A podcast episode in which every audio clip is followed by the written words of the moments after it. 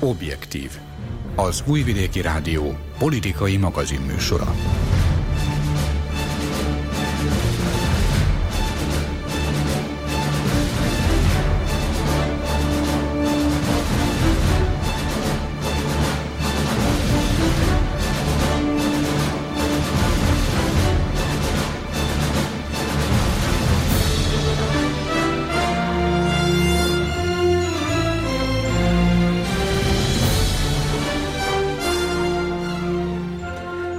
Napot kívánok, Öreg Dezső vagyok, a mai objektív szerkesztője.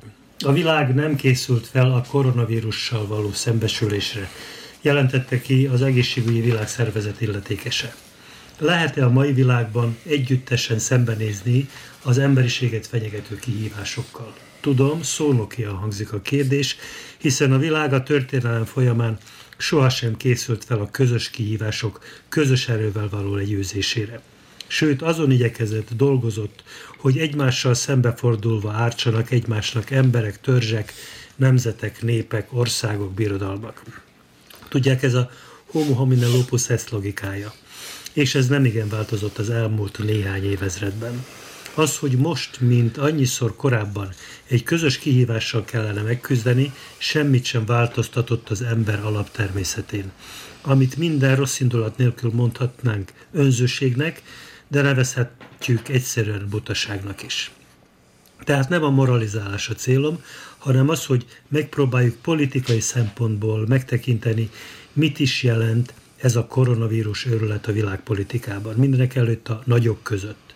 Mi kicsik itt is csak a maradékra, a lejtett morzsákra számíthatunk.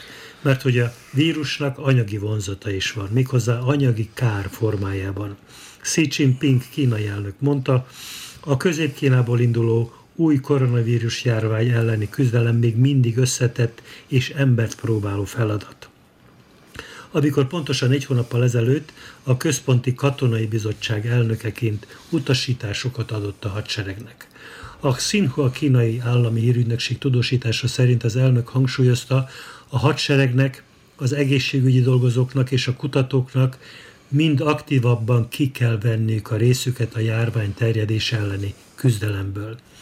Egy szó sem a külfölddel való együttműködésről, a közös harcról. Kína egyedül harcol a vírussal. Azóta már számos országban szembe kellett nézni vele, de mindegyiknek egyedül. Holott a világ, annak számos vallása az emberi megértésről, az emberek közötti empátiáról beszél. Beszélni könnyű, tenni nehezebb. Időközben az emberiségnek valami szimpátiát kellene tanúsítania mindenek előtt a kínaiak iránt. Ehelyett inkább a kifejezett rasszizmusról olvashattunk, amely világszerte megnyilvánult a kínaiak irányában. Mint ahogy Európában az olaszok elleni nacionalizmus is felütötte a fejét. Ilyen időket élünk. A másság nemhogy erény, hanem bűn lett világszerte. Pedig csak is a kínai autoritatív rendszer tette lehetővé azokat a drákói intézkedéseket, amelyeket a központi hatalom foganatosított a betegség terjedésének megállítása érdekében. Persze ezt a világ politikusai kissé másként látják. A cél, mondják, megtartani a kínai kommunisták abszolút hatalmát. Ezzel lehet szavatolni a nemzeti egységet a sok nemzetiségű Kínában, és ezzel lehet a kínai gazdaságot folyamatosan a fejlődés útjára ösztökélni, kényszeríteni, ha ez jobban tetszik. Ami előfeltétele a kínai hadsereg korszerűsítésének, aminek végső célja, hogy egy napon, nem is olyan távolin, az amerikai és az orosz katonai technika és szervezkedés szintjére érjenek akkor nem jelent gondot a kínai áru, tőke és munkaerő szabad beáramlása az eurázsiai, afrikai, amerikai térségbe. Akkor hogyan is állunk ezzel a koronavírussal? Kérdezem az objektív mai résztvevőitől, Dani Zsoltól, Patocs Lászlótól és Guszton Andrástól, tehát politikai és gazdasági tekintetben hogyan látjátok, mit jelent ez a, ez a hát pandémiának még nem mondott, tehát világjárványnak még nem nevezett valami, de, de nagyon sokan ott vannak, hogy ezt most már annak kellene nevezni. Zsolt, te vagy a legfiatalabb, hogyan látsz, látod mindezt? Hát el, először is én, én kiemelném, hogy ez egy természetes folyamat, ezt azért emelném ki, mert itt már politikusok részéről is elhangzottak olyan dolgok, amelyeket én összeesküvés elméleteknek nevezek, ebbe a kategóriába sorolok. Itt, itt a venezuelai elnöktől kezdve, de még Szerbiában is hallhattunk olyan kijelentéseket, hogy, hogy ez a vírus ez egy laboratóriumban kifejlesztett dolog, amelynek egy, egyetlen célja az, hogy ártson a kínai gazdaságnak és a, és a világpolitikai törekvéseinek. Ez már csak, én ezt már csak logikai szinten is elfogadhatatlan, elfogadhatatlannak tartom, mert a világ most biztonsági vagy kémszolgálatai nem lehetnek annyira buták, más szót nem tudok használni, hogy, hogy felgyújtsák a szomszéd házát, mikor ők, ők a, ennek a tűzvésznek ők lehetnek a következő áldozatai, szóval én, én, ezt, én ezt kizárnám, hogy ez egy szándékos támadás lenne, mert az egyértelmű, ezt mindenki tudja, hogy ez a globalizáció korszakában ez, ez az egész világra kihat, szóval ez természetes, természetes folyamatról van szó, ez időként megismétlődik egy ilyen szuperjárvány, erre, erre a szakemberek már figyelmeztettek is, sőt, majdnem, hogy várták, hogy már, már meg kellene jelenjen egy olyan vírus, amelyik, amelyik veszélyes és könnyen fertőzi meg az embereket, mert eddig is voltak veszélyes vírusok, de azok ilyen íratlan szabály szerint nem tudtak kitörni bizonyos területekről. Az egyszerű influenza az nagyon, ugye, mint tudjuk, az nagyon messzire el tud jutni, de nem annyira veszélyes. Például a koronavírus halálos áldozatainak a, az aránya 2-3 százalék körül mozog most, az influenzájes csak egy tized százalék, úgyhogy van vannak itt nagy különbségek. Mondjuk az amerikai illetékesek is megpróbálták kiegyenlíteni a kettőt, hogy ez a koronavírus nem is olyan veszélyes, és azt állították, hogy a, a halálozási arány itt is annyi, mint az influenzánál, és akkor ezt után utólag az újságírók ugye cáfolták. Azt is tudjuk, hogy 1918-ban volt hasonló világméretű járvány, ami annak ellenére, hogy akkor nem voltak korszerű utazási, táv, közlekedési eszközök, és nagyon sok... Igen, így van, így van, az első világháború végén. A, nem, voltak, nem létezett repülő, nem, szóval hajók is lassan haladtak, és akkor is a becslések szerint 50 és 100 millió ember között tették a halálos áldozatok számát, és a szakemberek azt mondják, ha ma a, például a koronavírus ugyanekkora arányban elterjedne a világba, az, az több száz millió, 5-600 millió halálos áldozatot jelentene, ha ez erre a szintre jutna.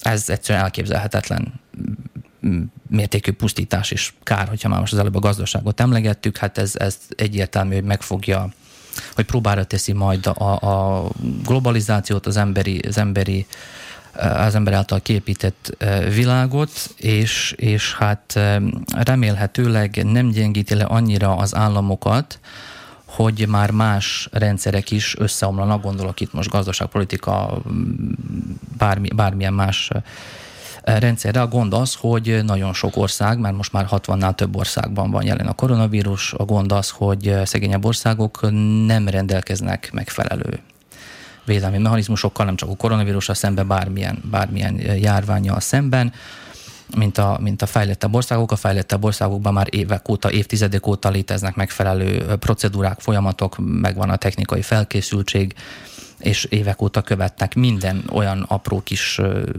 vírust, mutációt, amiről mi nem is hallunk a sajtóban. Ez most megjelent Afrikában, és ott, ott az elsődleges gondot ott már ha hallhattuk az elmúlt években, az ebből a kom, nagyon komoly gondokat okozott, és az mondjuk nem, nem terjedt el más országok, megjelent, meg felbukkant más országokban is, de el, el, el, egyszerűen elszigetelték és, és kezelni tudták az ügyet. Ugye itt a kérdés az volt a, a téma a felvetésekor, hogy a világ közösen szembe tud-e nézni ezzel a kihívással kapcsolatban. Én azt gondolom, hogy a különbségek ellenére és a politikai rivalitás ellenére ezt, ezt meg tudja csinálni, és csinálja is valamilyen módon, mert, mert felfogják az emberek, és még a politikai vezetők is felfogják, hogy itt, itt nem tudják egyenként ezt megoldani, nem csak azt egyenként megoldani, hanem hogy hogyha elbukik a mellettem lévő ország, és ott rengeteg a halálos áldozat, lehetetlen kikerülni még a határok lezárásával, stb. intézkedéseket nem lehet kikerülni, hogy kár érje a másik országot, annál is inkább, mert a világ jobb összekötöttebb, mint valaha. Egyik ország gazdasági ágazatai hagyatkoznak a másik ország termelésére, úgyhogy ez csak is közösen lehet megoldani, ha lehet. László, te hogyan látod, tehát politikai és gazdasági vetületéről beszélünk ennek a válságnak, mert orvosok nem vagyunk sajnos, még ha azok lennénk, akkor sem tudnánk választ adni, hogy ez meddig tart. Tehát ennek milyen és mennyire komoly gazdasági és egyéb politikai következményei lehetnek? A legelső mondatomban egy nagyon picit árnyalnám a fölvezetődet annak a kérdésnek a tekintetében, hogy mekkora volt az együttműködés a vírus elleni harcban. Tehát nagyjából egyet tudok érteni azzal a gondolatmenettel, amit mondtál, de viszont azt mindenképp el kell itt is ismételnünk, hogy maga a komolyabb nyugati, európai, világszintű orvosi kutatószervezetek, tehát ők szabadon elérhetővé tették a vírussal kapcsolatos összes új ö, felfedezésüket, összes új ismeretüket, mert hogy azért ez globális szinten is ö, csúnya szóval élve kiverte a biztosítékot, szebb szóval élve ö, meg kongatta a vészharangot, hogy valamit tenni kell. Nem minden esetben elfogadott gyakorlat az, hogy a legkomolyabb orvosi kutató intézmények szabadon elérhetővé, tehát nyílt forráskodóvá teszik egy meghatározott kutatással kapcsolatos eredményeiket. A koronavírus esetében ez történt, és ez talán azt mutatja, hogy, hogy ú, de ez csúnyán hangzik a fejemben. Nem, hogy nincs félnivalónk, hanem hogy a világvezetői is felismerték azt, hogy itt ha nem lépnek közösen, akkor bajba kerülnek. Ez Zsolt nagyon szépen kifejtette az előbb, tehát erre nem szeretnék ö, több szót ö, vesztegetni. Az, hogy a kutatóközpontok ezt a gyakorlatot bevezették, nem tudom, nem vagyok orvos, nem tudom, hogy mennyi lendületet adhatott magához a tényleges, a vírus tényleges megállításához, de én egy abszolút pozitív jelleg tartom azt. Mert hogyha ez nem történik meg, akkor lehet, hogy nagyobb veszélyben volnánk, mint amilyen potenciális veszélynek vagyunk most mi kitéve. Az, hogy ez politikailag hogyan fogja befolyásolni a dolgokat, hát a legnagyobb kérdés szerintem az, hogy most mekkora veszteséget okoz ez a járvány egyrészt a magának a kínai piacnak, ezáltal pedig az egész világgazdaságnak. Volt egy ilyen kimutatás valamelyik oldalon, hogy a vírus kezdete óta nem akarok hazudni, 25%-kal csökkent a széndiokszid kibocsátás az adott régióban Kínában. Ebből ugye arra is következtethetünk, hogy teljes mértékben, tehát nagyon-nagyon-nagyon visszavágódott a gazdaság, napi szinten 25%-kal kevesebbet termelsz, kevesebb nyereséged lesz az év végére, minden rosszul fog működni. Erre rögtön azt mondták, hogy van ennek egy olyan vetülete is, hogy jaj, de szép zöldek lettek a kínaiak egy, a kínaiak egy vírus hatására, de ez teljes mértékben nem igaz, mert hogyha átvészelik ezt az időszakot, akkor az a 25%-os csökkenés lehet, hogy 10-15-20%-os növekedésbe fog átcsapni, mert azt, amit nem tudtak megtermelni a gazdaságban, az be kell hozniuk, ezzel pedig olyan mechanizmusokat indítanak el a piacon, ami aminek én most még nem merném ö, fölmérni a teljes kock, ö, az összes lehetőségét. Ö, Németország, Franciaország, ebben a két országban is eléggé több helyen jelentkezett a vírus, és itt is ugye azt se szabad elfelejtenünk, hogy a német, illetőleg a távol-keleti államok itt is képviseltetik magukat. Például azt hiszem, hogy tegnap olvastam a a francia egészségügyi miniszternek az egyik nyilatkozatát, miszerint több régióban, gyakorlatilag mindegyik francia régióban van már megbetegedés. Ez pedig őket is arra készteti, hogy bizonyos mechanizmusokkal próbálják meg minél jobban visszaszorítani. Részben maguk miatt, az emberek miatt, részben pedig a gazdaság veszélye miatt. Túl korai még arról beszélni érdemben, hogy milyen ö, gazdasági ö, lehetőségek vagy ö, eredmények fognak megszületni ennek a vírus, ennek a járványnak a hatására. Politikailag pedig annyira összetett a tér, hogy én ezt nem föltétlenül tudnám most hirtelenjében fölmérni. Magának a kínai államvezetésnek ez biztos egy nagy pofon, de a kínai államvezetés nem kell féltelünk, mert rengeteg olyan módszere van, amiből még előnyt is tud kovácsolni. Irán ugye szintén most egy politikailag instabil régió, valószínűleg ott állnak a legmesszebb a valós adatok a tényleges adatoktól, ez is egy ilyen kockázat, hogy mi fog most ott történni, vagy hogyan fog történni. Ö, én most szándékosan nem mondom el, hogy hogyan vélekedem a szerbiai politikai vezetés ö, víruskezelő politikai marketingjéről, viszont egy mondatot még kitennék így a végére. Például az Egyesült Államokban, Kaliforniában, ahol egyetlen egy fertőzött sincs jelenleg hivatalosan, már úgymond ilyen előzetes vészhelyzetet hirdettek, tehát vannak olyan régiók, ahol nem csak politikai, nem csak gazdasági, hanem az emberek tényleges védelmének érdekében jóval a, a vészhelyzet előtt megpróbálnak mechanizmusokat bevezetni. Szerintem ez a felelősségnek egy olyan formája, amit több országban is követni kellene. András, egészségügyi, politikai vagy gazdasági, vagy mindhárom probléma ez, ami, ami történik a koronavírussal? Mindenféleképpen mindhárom komplex világot élünk, tehát úgy egészségügyi, úgy politikai és úgy gazdasági probléma. Most az, ami az elemzést alaposan megnehezíti, hogy nem, sajnos nem csak mi, akik itt a stúdióban ülünk, hanem azt gondolom, hogy senki a világon ebben a pillanatban nem tudja felmérni ennek az egészségügyi részét. Mennyire veszélyes, vagy nem, mennyi áldozata lehet, hol tartunk most a járvány, járványban az elején, a kezdetén, Isten talán, talán a végén. Zsolt említette, hogy eddig a világ egyharmada, mint egy több mint 60, 60 ország az érintett. Az éjszaka olvastam, hogy már megállapították, hogy nem is november közepén, hanem november elején kezdődött. Tehát hihetetlen kevés információ áll a rendelkezésünkre ah, ahhoz, hogy komoly politikai és gazdasági elemzést tudjunk elvégezni. Én nem akarom szaporítani a meglevő összeesküvés elméleteket, sőt, nem akarok egyáltalán újabbat sem kitalálni, sem csatlakozni a másik, mások által kitaláltakhoz, de az tény, hogy mindenre abban a pillanatban kerül sor, amikor Kína belátható távolságban került az Egyesült Államokhoz gazdasági téren nem állt még fönn az a veszély, hogy az idén van, jövőre kerüli, de látták már a kanyarban, hogy atlétikai pályára levetítve a az amerikai gazdaságot, aki ott vágtat előttük, és a Kína pedig közeledett hozzá, ugye már az elmúlt években is lassabban. Az egykori 9-10 százalék már lement elég lassan 8-7-6 százalékra, az idei beslések 5 százalékról szóltak, tegnap előttig, most már 3%-ot jósolnak a kínai gazdaságnak, de én azt mondom, hogy ezt is nagyon korai megbecsülni. Én azt tartom kizárólag, hogy a kínaiak rettentő boldogok lennének, hogy a december 31-én bejelenthetnék, hogy igen, ezt az évet 3%-os gazdasági növekedéssel zárták. Nehéz újat mondani a kollégák után, elég széles körűen közelítették meg a témát, de látjuk, hogy tényleg ez a világ egy nagy falu, össze van, össze van minden kikötve, és azzal, hogy a kínaiaknál 53 ra nem egy a gazdasági növekedés, szerintem a világgazdaság is legalább 1% ot csökkent csak ez miatt. Tehát nyilvánvalóan, hogy ez most, amit, amit lehet látni ebben a három-négy hónapban, igazából ebből talán másfél nap az, amit aktív a válság, hogy mi tudunk róla.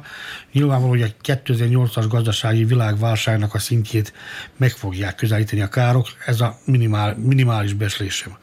Látjuk, hogy a tőzsdék mindenhol nem omlanak be, de óriásiak a csökkenések. A Bux tegnapi adatai, azért nem mondom a Belexit, mert azért még Szerbia nagyon gyerekcipőben jár ebben a dologban. Majdnem 6%-os visszaesés volt a budapesti értéktősdén, hatalmas forgalom mellett. Mit jelent ez? A befektetők szabadulnak a befektetéseiktől, a részvényeiktől, és pénzt ugyanagy Isten honlap után aranyra váltott pénzt akarnak megtakarítani maguknak, tehát nem bíznak abba, hogy a gazdaság most képes lesz valami számolható jövedelmet megvalósítani, hanem ilyenkor szeretnék látni zsebben azt a azt azt amit korábban felhalmoztak. Tehát tudom, hogy nem válaszoltam a kérdésre, de maga is ma úgy vezetett fel, hogy ezt a témát mi is sajnos nem tudjuk nem megoldani, nem megválaszolni sem. Most ez a legutóbb, amit mondtál, ez tulajdonképpen a gazdasági szakemberek és az üzletemberek logikája, tehát hogy szabadulni a pénztől, és, és olyan értékben félretenni, tehát arany formájában, bármilyen formában, ami, ami bizonyára biztosan megőrzi az értékét. A politikusok viszonyulásáról viszont nem beszéltettek egy komolyabban, mert hogy na, hallhattuk, most már visszamenőleg gyakorlatilag egy hónapja hallhatjuk a, a, a kínai-tól kezdve egészen a hazai politikusokig mindenkit, mind, van, aki nagyon komolyan áll hozzá, például nézhettük a, a német egészségügyi minisztert, nézhettük az osztrák egészségügyi minisztert, nézhettük az olasz egészségügyi minisztert, viszont olyan egészségügyi minisztert is hallhattunk, aki azt mondta, hogy megoldjuk mi ezt, megcsináljuk a védőoltást, mások azt mondták, hogy egy-két pálinkával ezt gyógyítani lehet. Ez, milyen, ez, ez, ez azért mégiscsak komolytalanság, nem? Persze. A a, amúgy minden államapparátusnak az a feladata, hogy ugye lenyugtassa idézőjelben a lakosságot, és hogy elhitesse velük, vagy hát, hogy közölje velük, hogy tényleg mindent megtesznek. Amúgy Olaszországban az emberek Észak-Olaszországban különösen elkezdtek felhalmozni ételt, ilyen egészségügyi kellékeket, és az ottani miniszter azt mondta, hogy ezt, ezt ne tegyétek, ez káros, nem jut mindenkinek minden, amire szüksége van, mert még nem jutottak el odáig, hogy, hogy hiány lesz. Ugyanígy ezt megismételték, ha jól tudom, Csehországban is, de, de más országokban is, hogy egyszerűen a, a, megelőzzék ezt, ezt a pánikot, ez lenne, ez lenne a fő feladata jelenleg minden olyan országnak, amelyben, amelyben, amelyben elérkezett a koronavírus. Mi újságírók mennyire járulunk hozzá, hogy ebből pánik lesz, vagy nem lesz pánik, mert nagyon sok vád érte az újságírást, hogy pánikot keltenek akkor, amikor nem kell. Na most nekünk azért mégiscsak kötelességünk beszámolni arról, ami történik, nem lehet elhallgatni, mert akkor, akkor lehet, hogy még nagyobb kárt okozunk, vagy így okozunk nagyobb kárt. András? Nem tudom, hogy hogy okozunk nagyobb kárt, de a biállatok célkeresztjében leszünk, abban biztos vagyok, mert ugye látjuk magyar és szerb és most messzebbre nem tudok kitekinteni, hogy nagyon különböző az újságíró kollégák hozzáállása. Valaki megpróbált megmaradni a realitások szintjén, és végig kísérni azt, amit az állami tisztségviselők mondanak. Persze az ő tudásuk is meglehetősen korlátozott ebben a tekintetben, ugyanígy az ismereteik is, de láttam itt is, meg Budapesten is meglehetősen merész, vagy merész, meredek jóslatokat is, és még időnként már úgy tűnt, hogy, hogy, hogy valahol valahol engedetlenségre szít, szítanak. Persze még van ez a, az újságírás már régóta elpolitizált. Sajnos. Én nem tudom, egyáltalán független újságírásnak a pontos definícióját sem. De ez egy ne hogy ez a politikusok, politikusok célja ebben az esetben is, hogy, hogy politizálják a, a, a vírus körüli dolgokat? Mindig. Mindig, mindig, mindig mindenkinek az a célja, hogy abból a lehető legnagyobb hasznot húzza ki. Ugye a gazdasági szakem, akik gazdálkodnak, azok pénzt akarnak, politikusok pedig dicsőséget és főleg hatalmat akarnak, mert abból is azt is pénzdi lehet majd egykor tenni. A Alexander Vucic államfő, ehhez, ehhez, kapcsol, ehhez a gondolathoz kapcsolódva Alexander Vucic államfő azt mondta, hogy ugye januárban Szerbia kiváló gazdasági növekedést valósított meg, 6,5 százalék, és ez még nagyobb lett volna, ha nincs a koronavírus járvány, ezt, ezt mondta az államfő. László. Ivica Dacsics külügyminiszter a kínai látogatása során többek között mindegy, tehát hogy ő egy hősnek állította be magát, mert eljutott Kínába, és azt mondta, hogy a vírus ki kitörése óta, a járvány kitörése óta ő az első külföldi miniszter, aki az országba látogatott. Közben ott volt Mongolia elnöke. Hát igen, azzal akartam zárni, hogy én nem vagyok egy Alexander Vulin, tehát nem tudom lehallgatni a különféle médiatermékeket, meg ilyesmiket, de be tudom írni a Google-be, hogy kínai külügyminisztérium, és ott van Kambodzsa elnöke és a venezuelai külügyminiszter is. Mi ez, hogyha egy vírus, hanem a vírus politikai ö, poénokra való váltása. Teszem fel ezt a költői kérdést. Mi vagy ezt a kérdést nem fogjuk megoldani, én azt hiszem, hogy, hogy, hogy bőven elég volt a 25 perc, amit, amit erre fordítottunk.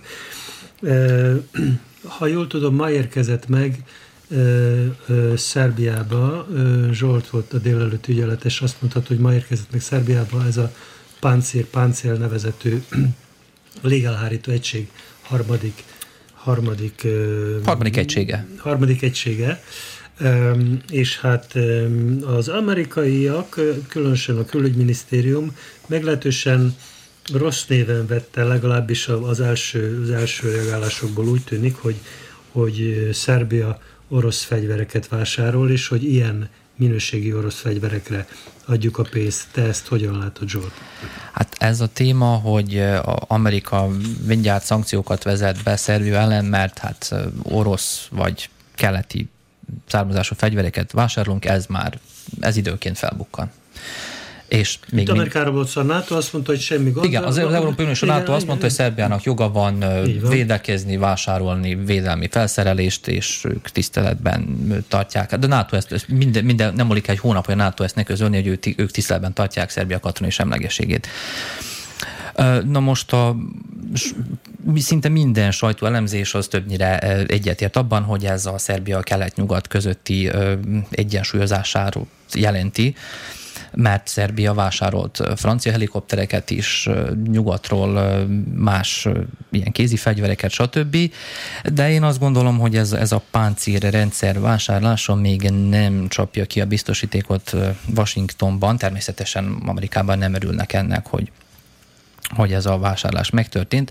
Mondjuk rá én akkor már úgy fogadni tudnék rá, hogy szankciók várnának Belgrádra, ha mondjuk az S300 vagy S400 rendszert vásárolták volna meg, ami nagyságrendekkel hatékonyabb, de nagyságrendekkel drágább is, mondjuk rá a, ez, a, ez a páncél rendszer darabja 14 millió dollár körüli, de ezek, ilyen, ezek nem hivatalos információk. Az S400 az, az kb. egy milliárd dollárba kerül. Ez, ez pedig, amit Törökország vásárolt. Így van, régen, és, és egy milliárd dollár, ez, ez az egész éves, évi katonai költségvetése Szerbiának, szóval kicsit felülmúlja. A, én olyan adatokat láttam, hogy 900 millió körüli a minden, szóval beszerzés, katonák fizetése, stb. stb. minden, amit erre költött. Ez nem föltétlenül a Védelmi Minisztériumnak a költségvetése, hanem az, amit most elköltöttek hadi felszerelésre. A, annyit tennék hozzá, hogy az S-400-ból két darab körülbelül elég lenne, hogy levédje Szerbia légterét, de akkor lényegében nem fizetnénk nyugdíjakat, és senki nem kapna fizetést, ha ezt megvásárolnánk, szóval nem, nem elérhető számunkra. Pedig pont ezt a rendszert ajánlotta, ha jól emlékszem, tavaly előtt. A rendszer, az rendszer amikor, kiváló. Amikor Alexander Vucic ott volt a győzelmi. Tízszer akkora hatásköre, mint a... Két év, három évvel ezelőtt. Az S-3400-nak tízszer akkora hatásköre, mint a, a páncírnak. Páncírból ez most egyelőre, szigorúan fogalmazunk, ez egyelőre dísz, kellene még ki tudja 7-8-9 darab ezekből, hogy, hogy ez egy komoly rendszert alkosson. Maga a páncír az, az egy korszerű generációs légvédelmi eszköz, az, az rendben van de persze nem arról van itt szó, hogy, hogy, illetve nem az a gond, hogy Szerbia fegyvert vásárol, hanem az, hogy nem az Egyesült Államoktól vásárolja ezeket a fegyvereket.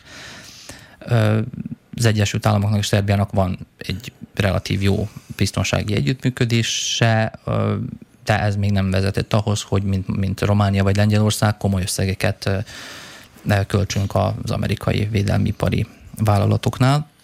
Az államfő szerint a páncír miatt még nem kockáztatjuk azt, hogy szankciókat vezetnek be ellenünk, és valószínűleg ezt ők kimérten megfontolva szánták rá magukat, hogy hogy ezt megveszik Oroszországtól, és az államfő azzal is érvelt, hogy, hogy Szerbia katonák semleges országként köteles, ahogy felfegyverezze magát, mert a környező országok is ezt teszik. András? Te hogyan látod tényleg, tényleg az a katonailag semleges országok fő katonai célja, hogy kiváló fegyverei legyenek, mondjuk, mondjuk Svájc, vagy, vagy, vagy Ausztria? Persze, vagy... például. Nem tudom, hogy reggel néztétek ki a szerbiai köztelevízióban Alexander Vucic csak nem félórás monológiát, amelynek a végén megdicsértem Mussolininek a nyakkendőjét, de az egyik központi téma éppen a fegyverkezés volt, és azt mondta, hogy Szerbiának nincs más választása, mindenképp, mindenképpen fokoznia kell a fegyverkezést miután a szomszédok is így cselekszenek. Nem nevezett még kik a szomszédok, kivéve bulgárát, azt bulgárokra mondta, hogy sokkal több fegyvert vásárolnak, mint Szerbia, de én, ahogy elnézem őket, nem azt gondolom, hogy Szerbiát akarják azokkal a fegyverekkel rohanni NATO országként. Én sokkal fontosabbnak tartom a azon kívül, hogy mi itt kekészkedünk, hogy veszünk néhány páncírt, vagy nem veszünk, hanem az, hogy hogyan viszonyulunk az Egyesült Államokhoz. Láthattuk, hogy a Washington egészen pontosan az, aki most megszemélyesíti, Donald Trump még a NATO szövetségeseknek sem bocsátja még azt, hogyha nem költik a nemzeti jövedelmű 2%-át fegyverekre, akarom mondani, amerikai fegyverek vásárlására, akkor mit vár ez a szerencsétlen beglát, hogy szembe, hogy csak így szembe az Egyesült Államokkal, kivéve, hogyha nem adtuk fel azt az álláspontot, hogy egyformán próbálunk lenni kelet is, meg nyugat is, és az Európai Unióba tartunk, de sohasem leszünk a NATO tagjai, meg ugyanolyan barátságot ápolunk Washingtonmal, mint Moszkvával, meg Pekinggel. Meglehetősen bonyolult ez a dolog, így az egészet, hogyha át, áttekintjük, de most úgy néz ki, hogy csúszik ki ez a térség a nyugat kezei közül. És amikor azt mondom, hogy ez a térség, akkor nem csak Szerbiára gondolok, hanem mindenféleképpen még ide tartozik Bosznia, Macedónia és valószínűleg Montenegro is, és ami új dolog ebben a történetben, lehet, hogy pont a koronavírusnak köszönhetően, hogy Moszkvának szinte nem lesz konkurenciája a másik, az úgynevezett másik oldalon, mert ugye eddig volt hárman, legalább hárman, de inkább négyen keresték a kegyeiket az itteni balkáni kegyuraknak, tehát a nyugat, Oroszország, Kína, Törökország próbálja itt magát, magát megtalálni ebben a térségben. De itt gazdaságról, főleg gazdaságról beszélsz, nem csak, nem csak katonai, Fő, nem csak fegyverkezésről. Főleg, főleg gazdaságról beszélek, de mindez megnyilvánul a fegyverékben is, és mondom, ebből most úgy néz ki, hogy Kína egy időre kiesik, hogy mekkora, mennyire időre nem tudom, és akkor mi lesz ezekkel a hatalmas projektokkal, amikor mi az infrastruktúránk fejlesztését szinte egy az egyben a kínaiak kezébe adtuk. Az autóutak, a vasutak, minden tőlük függ, nem a Bóri bányamedence, a Smederevói vasművek, hogyha tényleg egy komoly kínai visszaesés lesz, akkor mi nagyon megbánjuk, hogy egyáltalán megismertük a sárga embereket, mondaná Tomislav Nikolic. Tehát rossz irányba tartunk, és nem, nem gondolom én sem, hogy ezt Egyesült Államok konkrétan büntetni fogja azt, hogy most veszünk egy-két csuzlit Oroszországtól. Konkrétan nem, de, de nem felejtenek és hogyha bajban leszünk, akkor nem számíthatunk. Jó, de az amerikai külügyminisztérium az nem szokott uh, úgy a levegőbe beszélni, és csak úgy megszólalni. Az, amikor megszólal, akkor üzenni akar valakinek valamit. Ilyen egyszerű. László, te hogyan tekintesz erre a, erre a kérdéskörre? Uh, hát uh, nem nagyon tudom kiegészíteni új gondolattal azt, amit az előttem szólók elmondtak, gyakorlatilag mindegyik uh, állásponttal egyezem. Én csak ilyen adnám a naívat egy néhány másodpercig, hogy uh, Izraelnek van egy vaskupolája, abszolút érthető, egy közel-keleti válsággóc, Szíria, uh, bocsánat, Törökországnak is igen-igen komoly légvédelmi eszközei vannak, meg tudom őket érteni. Ha úgy esik, még egy orosz repülőgépet is le tudnak vele lőni, ha véletlenül épp erre van szükség. Na most, akár utasszállítót is. De hát akár utasszállítót is, bár ezzel az irániak is tudnának hosszan mesélni, ha úgy adná a lehetőség. Na most, hogyha így ebben a... És amikor Zsolt azt mondta, hogy azzal az új generációs légvédelmi fegyverrel, fegyverből kettő elég volna, hogy lefedjük Szerbiát, akkor ott inkább szerintem az a baj, hogy maga az ország a kicsi. De ez csak egy ilyen gondolat. Nem tudom teljes mértékben a, ennek a fegyverváltoz vásárlásnak a gyakorlati értelmét ö, átlátni. Tehát mondom, hangsúlyozom, a naívat adom, de hogyha egy pillanatra elmegyek a naivitástól a realitás felé, akkor hát próbáljátok meg egy olyan helyzetet jelenleg fölvás, fölvázolni, hogy 5 éven belül, vagy 10 éven belül, mire a mostani olcsó de most érkezett hadászati eszközök abszolút teljes mértékben elavultá válnak, itt be kell őket vetni. Annyit tennék hozzá, hogy ennek a, most ez egy kicsit részletkérdés, de kapcsolódik a gondolatodhoz, hogy a, a páncírnak van több továbbfejlesztett változata. Szerbia az első nem továbbfejlesztett változatot vásárolta meg, azaz már a legrégebbit, amiből már a Az izraeli légierőnek is sikerült egyet megsemmisíteni, és pont tegnap-tegnap előtt a törököknek is páncélból Szíriába, a szíriai hadseregnek az egyik páncélját sikerült megsemmisíteniük. Köszönöm, Zsolt. Most itt Törökországról több szó esett, több téma kapcsán. A, és akkor maradjunk kicsit, kicsit Törökországnál, csak röviden érintenénk azt, hogy hogy tegnap török illetékesek vagy török politikusok bejelentették, hogy megnyitották a határt a menekültek vagy migránsok neveze ki, hogy akarja, a szíriai migránsokról van szó. Körülbelül, több, körülbelül 3 millióan vannak, ebből, ebből 30% gyerek, és hogy ezek el fogják közölleni Európát. Azután jöttek ezzel kapcsolatban ellentétes hírek is, Zsolt, ismét te voltál a délelőtt ügyeletes, mi itt a legfrissebb uh, Hát uh, tegnap ugye az volt, hogy most még nem csak tegnap a napokban a török hatalmi párt igazságosság és életpártja, azt hiszem, hogy ez a neve. Egyik illetékese azt mondta, hogy a Törökország meg fogja nyitni a határokat, mert kapacitások megteltek, nem tudnak ellátni ennyi migránst. Viszont ezzel egy idő, szinte egy időben a, a az ENSZ migrációs irodája, a főbiztosság nem tudta ezt hivatalosan megerősíteni, és ugyanígy az Európai Bizottság is hivatalos közleményben azt üzente, hogy nekik Törökország, török, török külügyminisztérium nem erősítette meg, hogy ők felmondták volna ezt a mennyi már lassan négy éve kötött szerződést, hogy ők feltartóztatják a Törökországban a, a migránsokat. Ennek Már ellenére... Brüsszel és Ankara között, így van. Így van. A, viszont ma jött az a hír, ez egy-két órával ezelőtt, Recep Tayyip Erdogan török elnök azt mondta, hogy ők ezt megtették, és hogy már állítása szerint 10, nem tudom én, 17-8 ezeren már átszöktek az unió területére, most ez mit jelent Görögország, Bulgária, nem tudjuk. A, a görög határőrség viszont azt állítja, hogy több ezer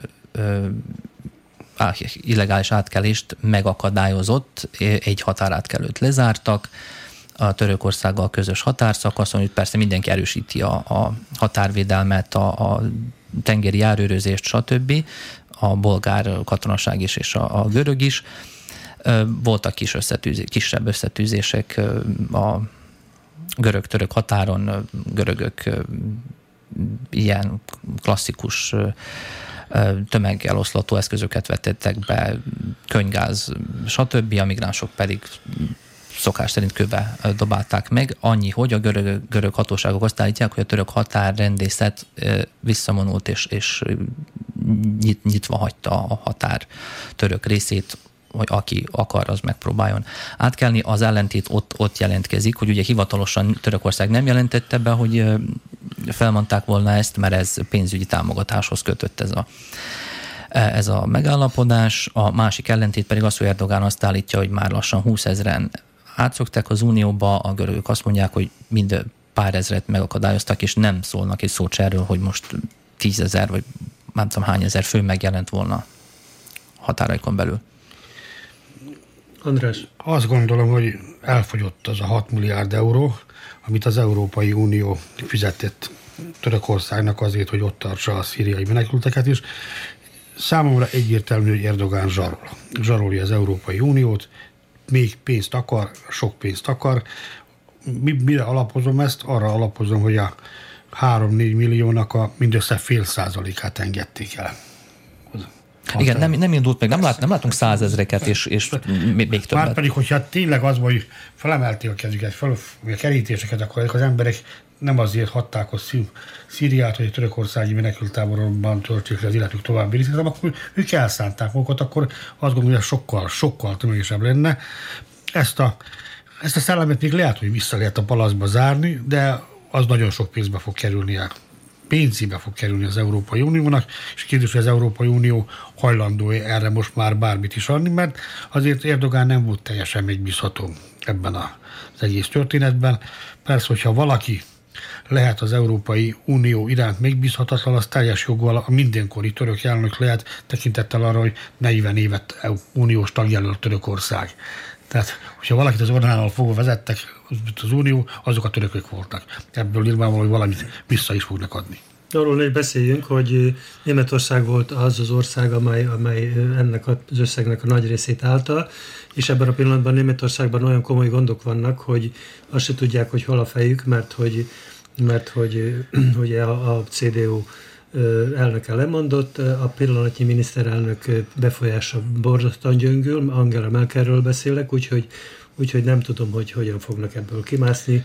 Na de menjünk tovább, mert hogy Szerbia volt az az ország, amely ar- arról volt híres, bocsánat, amely azt a propagandát fejtette ki, hogy mi kiválóan bánunk a migránsokkal, vagy a menekültekkel, és hogy és hogy itt minden rendben van, és hogy menekült ellátó központok működnek, amiben tökéletesen szavatolunk minden számukra kellő feltételt arra, hogy, hogy nem csak hogy életben maradjanak, hanem hogy, hogy fejlődjönek, tanuljanak a gyerekek, stb. stb. stb. Na most az utóbbi időben olyan hírek láttak napvilágot, hogy Belgrádban úgynevezett népi járőrök járőröznek, ezek ilyen háromtagú csoportok, akik leállítják a, migránsokat, különböző raplapokat osztogatnak közöttük, azt mondják, hogy nem mozoghatnak itt és itt és itt, lehetők, csak, csak itt és itt és szabad mozogniuk, hogy csak hárommal lehetnek, hogy 21 óra után nem lehetnek az utcán, stb. stb. Ilyen szenzációs hírek láttak napvilágot, hogy fasiszta, fasiszta megjelenés Belgrád központjában. Ti hogyan látjátok? László, te hogyan látod? Van ennek egyáltalán alapja, vagy pedig, vagy pedig ez megint csak az itteni sajtó egyik túlkapása? A több kollégával is a, a héten az objektívvel való készülés közben a, a fasizmus definícióját próbáltuk meg így elemezgetni. Rengeteg megoldása van, végül is minden létező dolgot definiálni kell ahhoz, hogy meg tudjuk érteni a valóságunkat, ezzel nincs gond. Én alkottam egy saját definíciót arra, hogy mi a fasizmus. Az én definíció szerint az, hogy a fasizmus az létező vagy nem létező problémákra, illetve egyszerű vagy bonyolult kérdésekre rossz választ ad. Na most az én jegyzetemben a rossz helyett egy teljesen más kifejezés áll, de ezt most itt nem fogom felolvasni. Uh, Tény és való, hogy tehát ez a migráció, illetőleg a menekültek, migránsok kérdése bizonyos szinten ö, tényleges problémákat okoz a szerb társadalomban is. Hallhattuk a különféle politikusok nyilatkozatait az elmúlt években ennek kapcsán. Ha nagyon le akarom egyszerűsíteni a narratívát, akkor Szerbia a jó rendőr szerepét vette magára nagy részt, ezt is lehetne most elnyalni. Minden esetre máshogy mit mond a politika, és, máshogy, és másként csapódik le ez a mindennapi életben az emberek számára. Erről az észak-vajdasági hallgatóink is nagyon sok mindent tudnának mondani, ha most lenne rá lehetőségük. Belgrád is egy kritikus pont volt a menekültek, a migránsok szempontjából, de hogyha megnézzük alaposabban a helyzetet, akkor nem lebecsülve, vagy nem lekicsinyítve a konfliktusokat, de nem történt életbevágóan komoly történés. Tehát nem mondhatjuk azt, hogy a migránsok szétverték Belgrádot. Ez egyszerűen hülyeség. És ekkor jönnek a képbe ezek az emberek, akik most ebben az esetben egy létező problémára adnak kifejezetten rossz választ. Tehát képzeljük el azt a helyzetet, hogy ott vannak az emberek, és akkor egy angolul tudó, angolul nem annyira tudó, meg lehet nézni a videókat, ember oda megy hozzájuk és vegzálja őket. Egyrészt ez nem helyes dolog, másrészt ezt uh, hogy is hívják jogi kifejezéssel, tehát önbíráskodásnak, hogyha nem tévedek. Harmadrészt itt uh, félelemkeltésről is szó van. Most csak, hogy árnyaljuk a helyzetet, uh, mi négyen sétálnánk az utcán éjszaka újvidéken, és oda jönne hozzánk uh, néhány ember, és azt mondaná, hogy hát ti szakállasok vagytok, ezért most titeket vegzálni fogunk. Mi itt most a stúdióban nagyon rosszul járnánk többen is. Gondolják el, tehát itt nem arról van szó, hogy ezzel a módszerrel meg lehetne oldani a problémákat, itt lehet növelni az emberek félelmét, és a menekültek migránsokét, vagy a lakosság félelmét, különféle politikai mechanizmusokat tudnak elindítani, és nem tudom eléggé hangsúlyozni, hogy törvényt is sértenek, mert az önrendelkezés ebben az esetben szerintem egy olyan jogi kategória, amit az, az akció teljes mértékben... Az önbíráskodás. Önbíráskodás. Sorry, bocsánat. Igen. És csak még egy záró mondat. Ugye most tartják a szlovák parlamenti választásokat, és nagyjából 10% mm, szavazatot jósolnak a hát nyíltan szélsőjobboldali pártnak, amit Márián Kotleba nevű ember vezet. Néhány évvel ezelőtt ők pontosan ugyanezt a gyakorlatot csinálták azzal, hogy a szlovákiai ö, vasutakon, tehát vonatokon járták az embereket, és akiket ők valamilyen gyanús jel miatt úgymond migránsoknak tartottak, elkezdték őket vegzálni. Tehát ez egy olyan mintakövetés most a mi esetünkben, Szerbia esetében, ami, tehát hogy rossz. András, az idegen gyűlölet szítása az politikai eszköz. Kérdés, hogy milyen politikai célt szolgál, és mi áll mögötte? Persze. Ez mindig így van. És ha most lehet ezt a dolgot tovább bonyolítani, két oldalról ugye, egy oldalról azzal bonyolítsuk, hogy ez a néhány ezer menekült, aki Szerbiában van, ez szintén az Európai Unióval, Unióval történt megállapodás része, akkor, amikor megállapodtak Törökországról, a törökök ott tartanak 3-4 milliót, akkor megállapodtak a balkáni útvonalon elhelyezkedő mindegyik országgal, hogy ezen az útvonalon is maradt körülbelül 100 ezer menekült. Annak felett Törökországba, a másik felett, tehát 50 ezer pedig Szerbia, Macedónia, Bulgária, Horvátország, Szlovénia, Bosznia, akik mennek arra. Tehát va- elnézést, tehát valamilyen módon Szerbia kötele, kötelezettséget vállalt arra, hogy egy kontingensi menekültet el fog látni mindaddig, amíg ez a probléma, akarom mondani, a szíriai válság nem rendeződik, hogy az mikor mikor lesz, azt nem igazán tudnám megjósolni. Tehát ezek a menekültek úgymond egy megállapodás alapján vannak itt, és én veletek ellentétben sokkal veszélyesebbnek tartom azt, ami közben történt. Amikor ez a belgrádi dolog mindig is voltak forrófejűek, bárhol voltak forrófejek, láttuk, hogy abból sok minden kisülhet azt, hogyha a forrófejűség esetleg, esetleg ragályos lesz, de a, azt hiszem, hogy az államfő tegnap megbízta, elrendelte a belügyminiszternek, hogy vezényelje ki a csendőrséget és tegyenek rendet sítben. Innentől kezdve... Pontosabban tartsák fenn a rendet, nem? Innentől kezdve az önbíráskodósok mit gondolnak? Ők hazafiak, ők segítenek az, segítenek az államnak a probléma megoldásában. Akik még tegnap előtt lehet, hogy fasiszták voltak, de innentől kezdve mik? Ö, csak megerősítés ez, ez nem kap... módosít azon, hogy, hogy, hogy, hogy fasisztáknak vagy nemzetszocialistáknak tartjuk-e őket, vagy sem.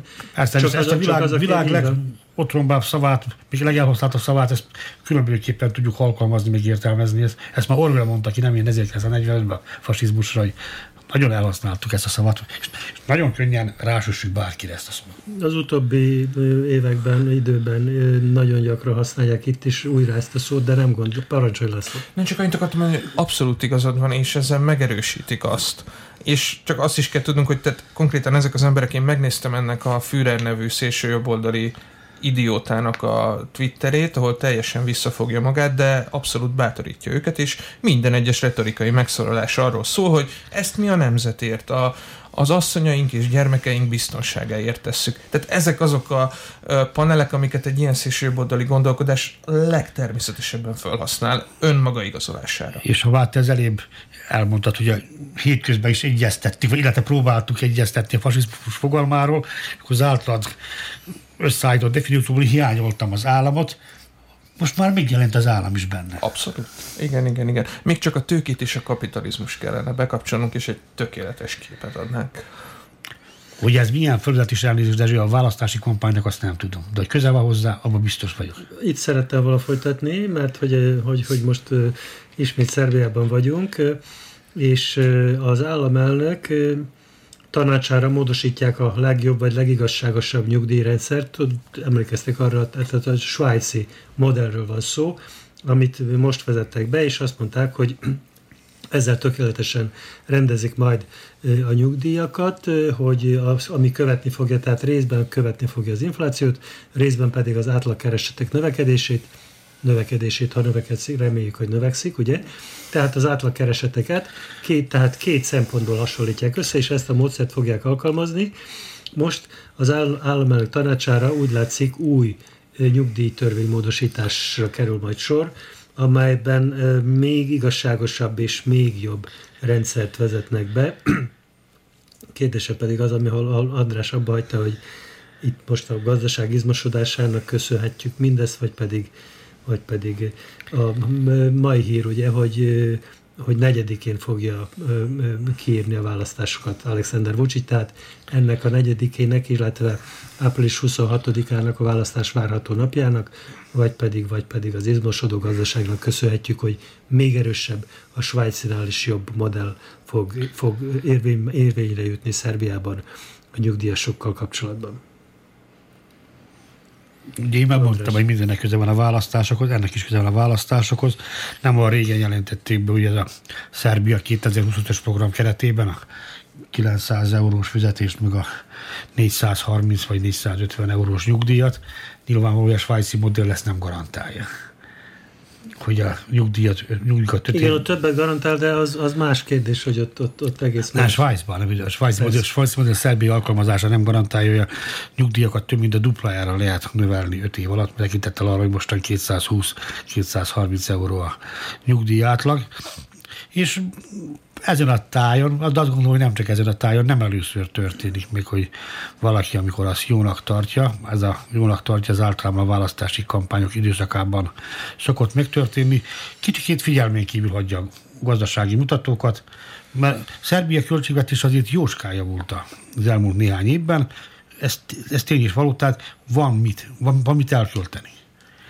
Most a szakértők nem javasolják általában, sőt közülük egyik se, hogy ezt a nyugdíjakra költsék, meg van a, ennek az értelme, hogy az többletpénzt mire kell költeni, elsősorban ilyen fejlődő országokban infrastruktúrára kell költeni, de a, végül is a költségvetésről az rendelkezik, akinek a kezében van, már pedig ez a mindenkori kormányzó párt, egészen pontosan Szerbián a mindenkori kormányzó pártnak a vezetője.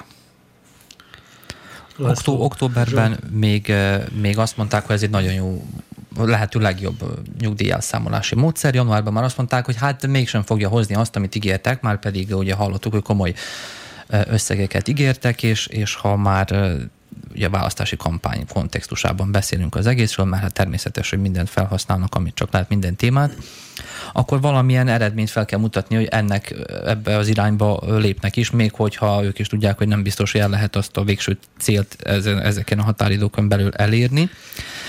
Uh, ami jó az, hogy a, korábban a kormány diszkréciója volt az, hogy milyen, milyen módon módosít a nyugdíjak, össz, nyugdíjak összegén. Ma ezt egy, egy keretbe, egy rendszerbe tették az egészet. Ami jó most az, nem is az elsődleges kérdés, hogy milyen módon számolják el, hanem ha van rá pénz, akkor, akkor kerül már csak elsődleges kérdésként az, hogy hogy is, hogyan is módosítjuk ezt az egészet. A nyugdíjalapnak a kiadása saihoz 28%-ban járul hozzá a költségvetés, azaz, hogy a nyugdíjbiztosítási alap 70 valány százalékát tudja fedezni. Ez volt már 50 százalék ilyen alacsony is, úgyhogy ez, ez csökken, ami jó, de kérdés, hogy fenntartható-e, mert hát tudjuk, hogy Szerbia világon és Európában a, a szerbia lakosság legidősebb, a világ, egyik a legidősebb nép, népnek a, a világon és Európában, és mondom, kérdés, hogy hogy lehet ezt, ezt fenntartani, mert ideális esetben ugye... Már gondolt, hogy a legelidősödött. Elnézést, igen, erre, erre gondoltam. És kérdés, hogy hogy lehet ezt fenntartani, mert ideális esetben az lenne jó, ha a nyugdíjbiztosítási alap a 100%-át fedezni a nyugdíjaknak, ami most nem úgy van, ez mondjuk rá, például ez erre én csak egy megoldást látok, amit alkalmaznak is, hogy fokozatosan növelik a nyugdíjkorhatárt, itt más, más mechanizm, egyértelmű mechanizmust nem tudok mondani. Nagyon kevés idő maradt, két perc. Itt volt még egy téma, hogy, hogy az eltűnt babák kifizetéséről, illetve megvásárlásáról, vagy most aminek nevezem, de ezt hagyjuk ki. Inkább egyetlen mm, témát még, nevezetesen a Jutka nevezető egyéb belépését a szerb radikális pártba vajon, vajon meg lehet-e, meg lehet -e csinálni a választásokig, hogy, hogy mentelmi jogot adni annak az embernek, aki ellen bűnvádi eljárás folyik, és ez, ezzel tulajdonképpen megmenekül az eljárás elől. Kérdezem a jogást ismét. Mindenféleképpen. Az élet mindig bonyolultabb volt, mint bármelyik törvény. Az, hogy nem igazságos, az nem jelenti az is, hogy egyben nem törvényes. Ez a dolog ebben a pillanatban törvényes. Így lehet egy ideig menekülni az igazságszolgáltatás keze alól. Tehát Szerbiában... Időnközben pedig elévül az ügy. Például. Tehát Szerbiában, ahol az elítélt háborús bűnösök is lehetnek parlamenti képviselők, ez azt gondolom a bocsánatos bűnök kategóriájába tartozik -e, az mellett. Azt hiszem, hogy ezzel be is fejezhetjük. Patos Lászlónak, Dani Zsoltnak és Buszton Andrásnak köszönöm a részvételt. Az objektívet hallották, az ismétlés holnap délelőtt 9 órakor lesz, és a jövő héten ismét lesz objektív. Én Öreg Dezső vagyok a Viszonthallással. Objektív. Az Újvidéki Rádió politikai magazinműsora.